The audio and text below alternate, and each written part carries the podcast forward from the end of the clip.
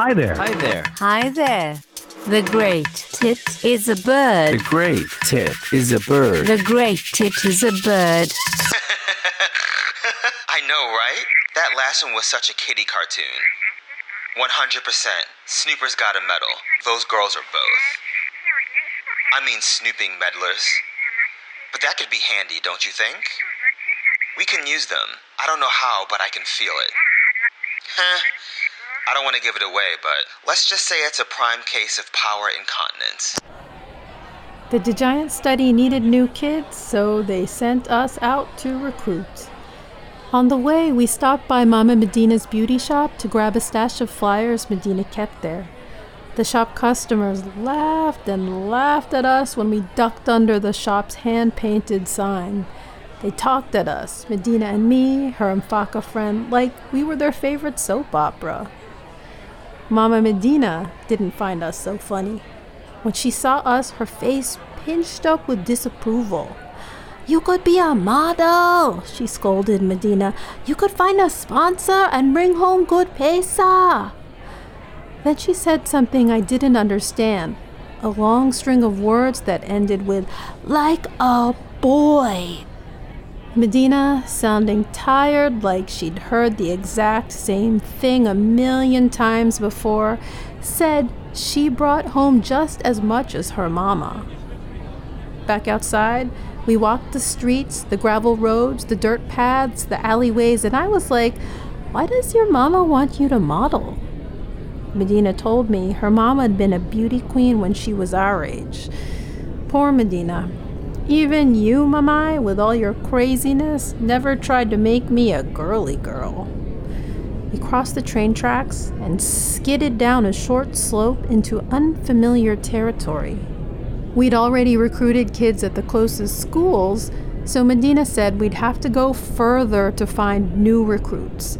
She said we'd have to go to what she called the real slum. But I knew what she was doing. She kept trying to shock me with what she called slum delights the putrid streams, the dump sites, the bags of excrement she called tossable toilets.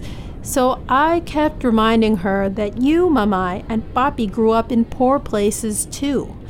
You and Papi never actually called your childhood neighborhoods slums, but after weeks of hearing the DeGiant team call in situ an informal settlement, and in situ residents call in situ a slum, it dawned on me that you, Mamai, you and Papi were also from informal settlements, slums.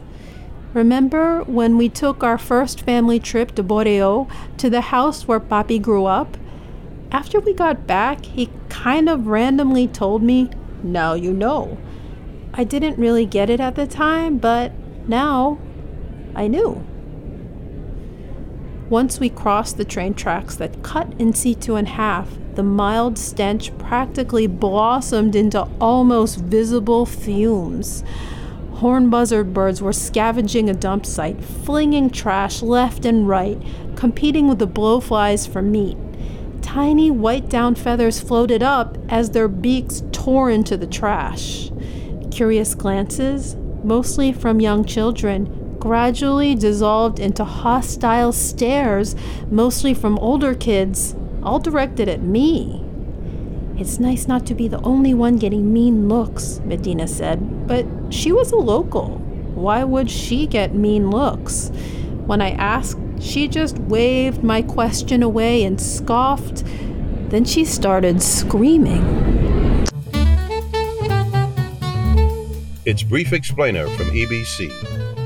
I'm Tyrone Bryant. Today's question is from Zuli in Isabelina City, who asks Do wild animals ever intentionally hurt themselves in captivity? Yes, Zuli, this has been documented. For example, parrots have been known to feather pick if their captive environments are too constrained. Feather picking is an activity similar to skin scratching in humans and can be just as destructive as extreme scratching. And there's the marsier, a fluffy, fist sized primate only found in the mountains of Isabelina. Some marsiers are illegally captured, caged, and displayed in tourist circuses. Captive marsiers have been known to repeatedly hit their heads against the cages until they die from blood loss. But unlike many animals, marsiers at least know when they are in captivity, and they know what imprisons them. Thanks for your questions, Zuli. Please join us again for a brief explainer from the EBC. Medina screams again, and I felt it too tiny, biting pains in my neck. Two girls throwing pebbles at us, squeezing their upper arms between each throw. Those uniformed girls, the ones who crumpled the flyer. They had good aim. Medina yelled and tried running at them, but the girls just laughed and switched to rocks. Arjun, Angelique, Kichuna inaishi wasapa! Medina shouted, and I knew what that meant. I know where you live. They laughed even harder, and something sharp hit my face, and a rock hit Medina's head, and her eyes rolled back in their sockets. Then I was screaming too, trying to shield her, but she was too tall. I was too short, and a stone hit my mouth, and I tasted blood. I dropped to the gravel, pulling her down with me, throwing up pebbles, and crazily kicking up dust, and I knew it wouldn't work, but then it did. Dust and feathers hung in the air. The rocks stopped. In the distance, an imam bellowed through a loudspeaker, a call to prayer. This too shall pass. The downy dust pulsed, sparkling like waves in a lake. Swim out deeper, I wanted to shout. I could see, feel Medina wanting to cry out. I can't. The dust started circling slowly, then faster, like water down the drain, and the drain was me. The dust flowed to me, into me. I heard a distant boom. Everything went completely dark or completely bright. Is this what going blind? Is this what dying feels like, Mamai? A million years later, I felt a tugging on my arms. I opened my eyes to the horn buzzard sky, so I must have been on the ground. Medina was pulling me up. I saw blood at the side of her head and felt it on mine and still tasted it warm iron wetness. I saw Arjun and Angelique drag themselves to their feet. I wasn't close enough to see it, but I could feel the blood thick with iron and oozing from their bodies. We walked to them, or were they walking to us? And we limped to the closest Motogari stop on the line that goes all the way to the other side of town, where the rich Mfakas live. I made sure not to turn my back on Arjun or Angelique. They were squeezing their arms again, and I could see they were squeezing tattooed skin. Identical tattoos in the shape of fanned matchsticks, like a finger piano. I saw cuts around their tattoos and I recognized the pattern scratches. Arjun, Medina said, taking the angrier girl aside. Arjun looked like she wanted to push Medina, but Medina, so much taller, stared her down. Then they walked away from Angelique and me. Medina tried to put her arm around Arjun, who swatted it off. Angelique watched me in anger, but also in fear. Of me? The Motogari arrived. If you try that again, I'll find you at Tuka, Medina said as they boarded and the door slammed shut. What was that about? I yanked two tissues from my pocket pack, squeezed a drop of hand sanitizer onto each one, handed a wet tissue to Medina, and wiped my face. Medina slowly wiped her face with one side of the tissue, then slowly folded it and slowly wiped with the other side. They're in a bad state. They had to withdraw from school during lockdown. When I said, they're wearing school uniforms, she said, they're in modeling school now. I was still confused. They were wearing high school uniforms, they're in a modeling school, and they live in a hotel? Medina closed her eyes, exhausted, and said that they live in a shelter that Tuca Hotel set up during the pandemic. They were sisters and distant relatives, like third cousins or something, and Arjun used to be a good friend, maybe Medina's best friend. She was 17, like me, and before she moved away, she was so talented and responsible and sweet and mature. Medina had never sounded this, I don't know, this admiring, and it made me a little jealous. I said, But you called them mean girls. Don't call them that, Medina said, though she'd called them that. I had to state the obvious. Uh, they were stoning us? You're an mfaka. You're lucky and rich. Medina stopped wiping and said, What was that about with you? I said I was trying to protect her. She asked if I knew what I was doing. I said, I threw up dust to shield her. No, she shouted like a slap in the face. You hit them. It's like you drew all the dust to you and, and exploded it at them. That didn't sound right. I stared at Medina, who stared me down, down into closing my eyes. A ball of dust hit Arjun and Angelique, full of tiny stabbing knives, shards charged with electricity that discharged on their skin. You electrocuted them, Medina whispered.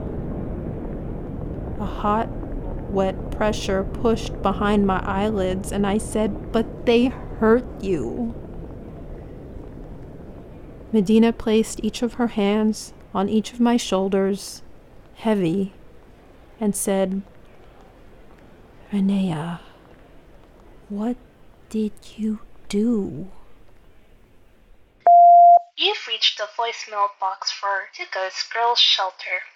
Due to high demand, callback times may be longer than usual. But if you are a girl in need, do not despair. We will return your message as soon as we possibly can. It took forever to open my eyes, but when I did, I opened my mouth too, talking, talking, anything to block out the image of hitting those girls. Humans are conductive, I said. Our bodies are mostly water. Medina stared up the gravel path where sparking shards and feathers still floated, suspended in air. You weren't just conducting electricity back there. Maybe we're like elamanders, I said, thinking back to the moment I dragged Medina down and kicked up dust. My arms and legs tingled a lot, intensely, not quite painfully, and I only felt it in my arms and legs, not in my chest, my neck, or my head. I shrugged right where my scaly plaque ringed my shoulder and said, Maybe these things insulate us so we don't hurt ourselves. Medina's hands still weighed on my shoulder plaques, warm like a heat sink. That may be true for you, she said, but not for me. I think it is. I think you can. No, she said, not like you. On the day we met, the lightning. She shook her head back and forth.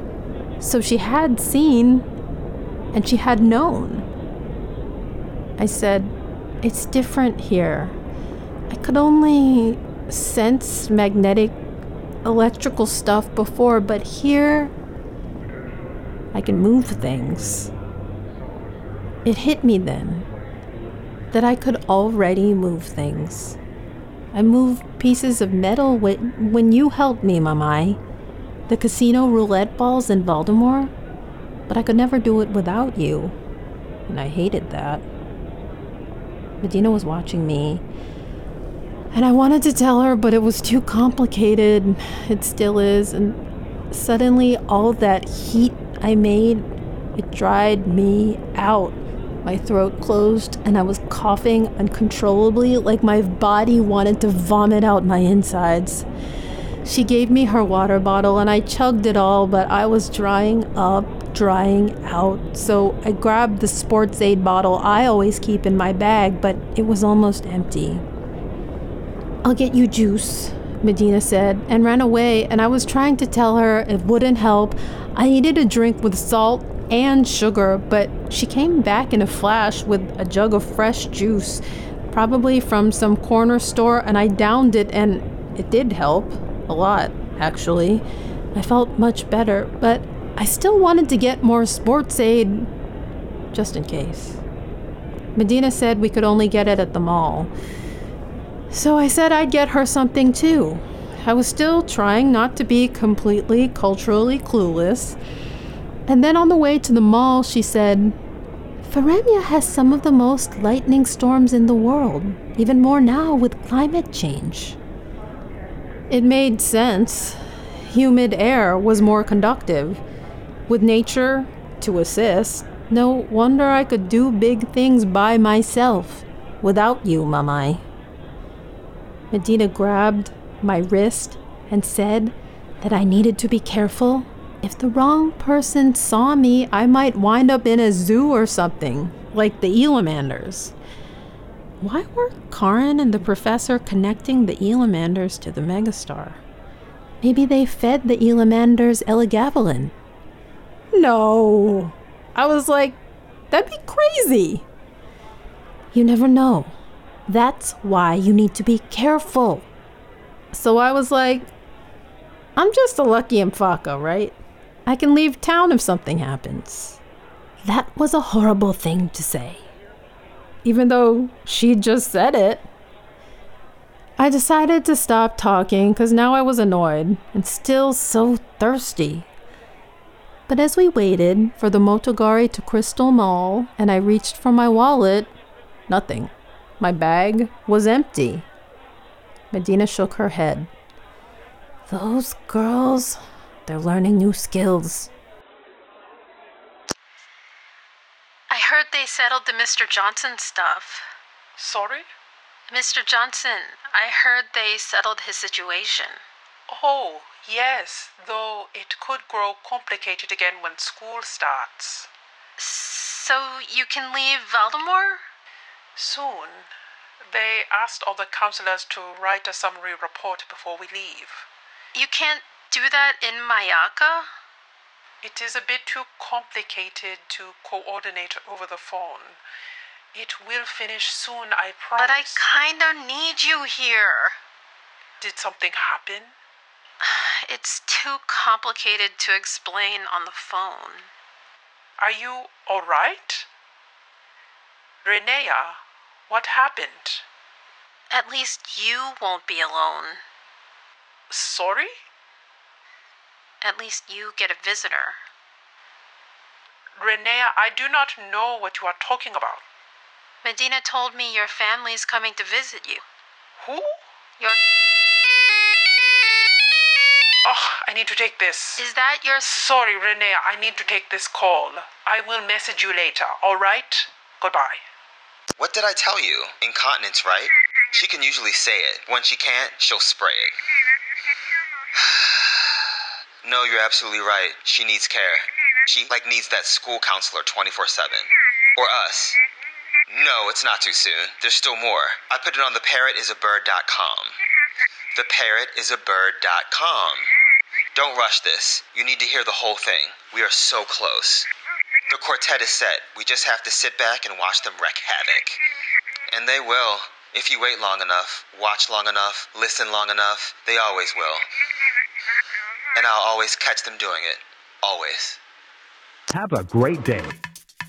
The Great Tit is a Bird dot com.